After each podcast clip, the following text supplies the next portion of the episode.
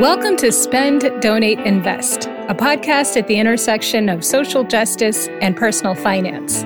Let's talk about how we can spend, donate, and invest more in line with our values. Today's letter is about deciding how much to donate. Here's the letter How do people decide how much money to give? I'm not religious, so 10% doesn't hold a personal significance to me. How much should I give? Okay, let's get into this. I actually don't think a lot of people are quite that intentional about donating. So I found this to be true from people that I know who donate hundreds of dollars a year to people that donate thousands and thousands of dollars a year. I think they donate when they're asked. And from what I've read on this topic, it seems this is also true for many individuals who are giving millions of dollars a year. I'm just not sure that a lot of people really sit down with a lot of intention at the beginning of the month or the year and decide how much they're going to give, except for maybe those that are motivated by their religion or their taxes, and the occasional person that works in the field of philanthropy. However, a few years ago, I did move towards being a bit more intentional about the amount that I donate, and I settled on an actual percentage that I'd like to donate every year. This was a really big change for me.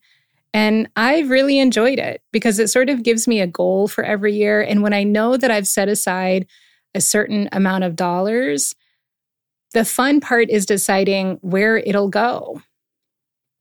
But your question is an awesome one. How do we decide that percentage?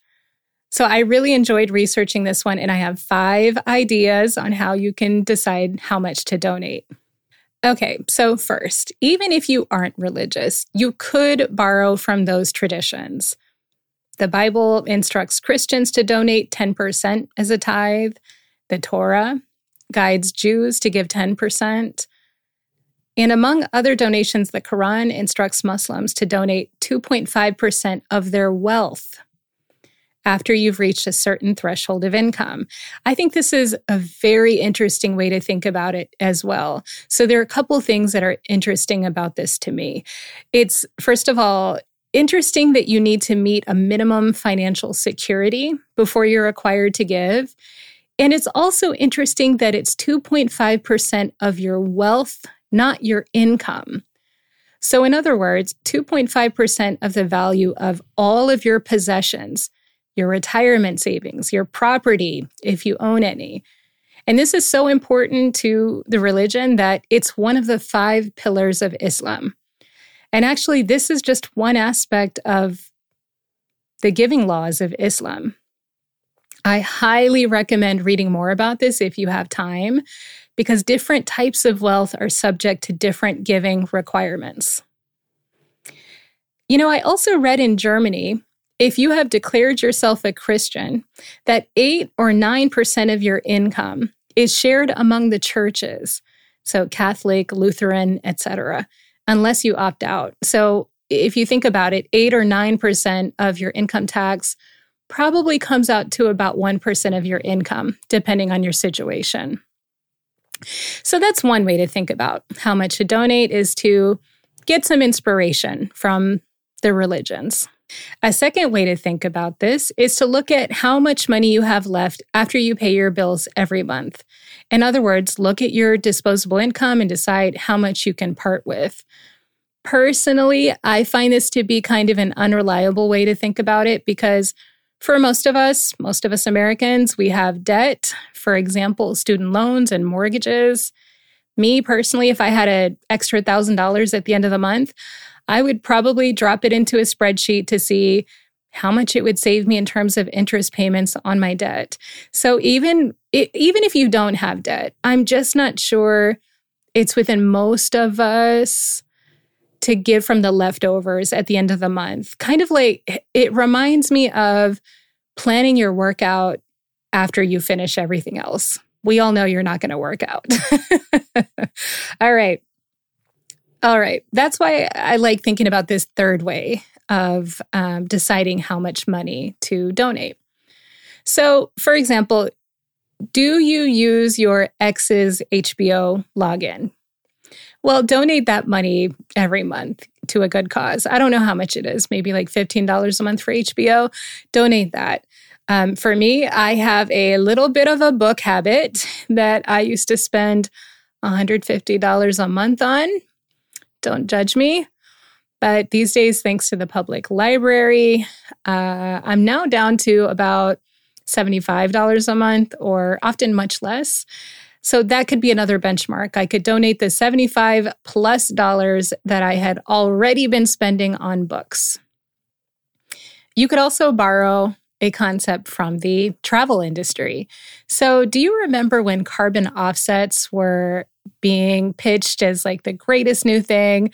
And um, at least what I remember of how it used to work is so you'd book a flight.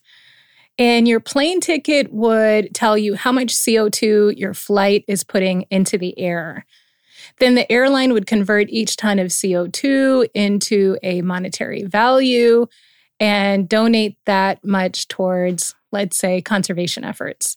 So you could do the same thing with whatever your vice is, whether that's fast food or episodes of 90 Day Fiance or I don't know, cigarettes, whatever your vice is, you could donate that amount of money towards a good cause.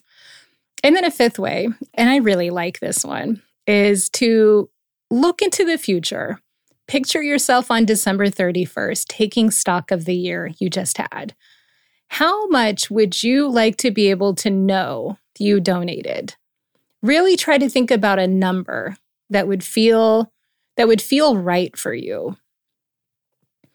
And then whatever that number comes out to be, divide it by 12 if you plan to make monthly donations. Or if you have the money right now, go ahead and send that in and get that donation done so you don't have to worry about forgetting. So there's a wide range of ways to decide how much money to donate. I'm going to throw in a, another option. You could also just do what other people do. So, in researching for this episode, I looked up information about how much the average American donates, and the range is about 2 to 5% for most people on average. Of course, there are people, and we talked about this before, who are tending to give more like 10%, but your average person, 2 to 5%. So you could also just go with that. And if you do make your goal a certain percentage, like let's say you pick 5%, I really want to say this please do not go down the rabbit hole of debating whether it's 5% of your pre tax versus your post tax earnings. I've heard people debate about this back and forth, and I think it's way, way, way into the weeds. So just start by giving that percentage of your pre tax income. And then when that feels comfortable, switch to giving that same percentage, but now do it from your post tax income. And when that gets comfortable, increase the percentage.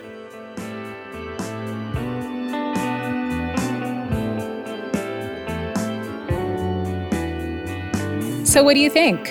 Have you found other ways to tackle this quandary? Or do you have a different question? Check out the show notes for where to email your questions. If you think there should be more conversations like this, please write a review for this podcast on iTunes. This is the biggest support you can provide this podcast. If you're too busy, please just leave a rating. And of course, please share this episode with anyone who you think might find it interesting.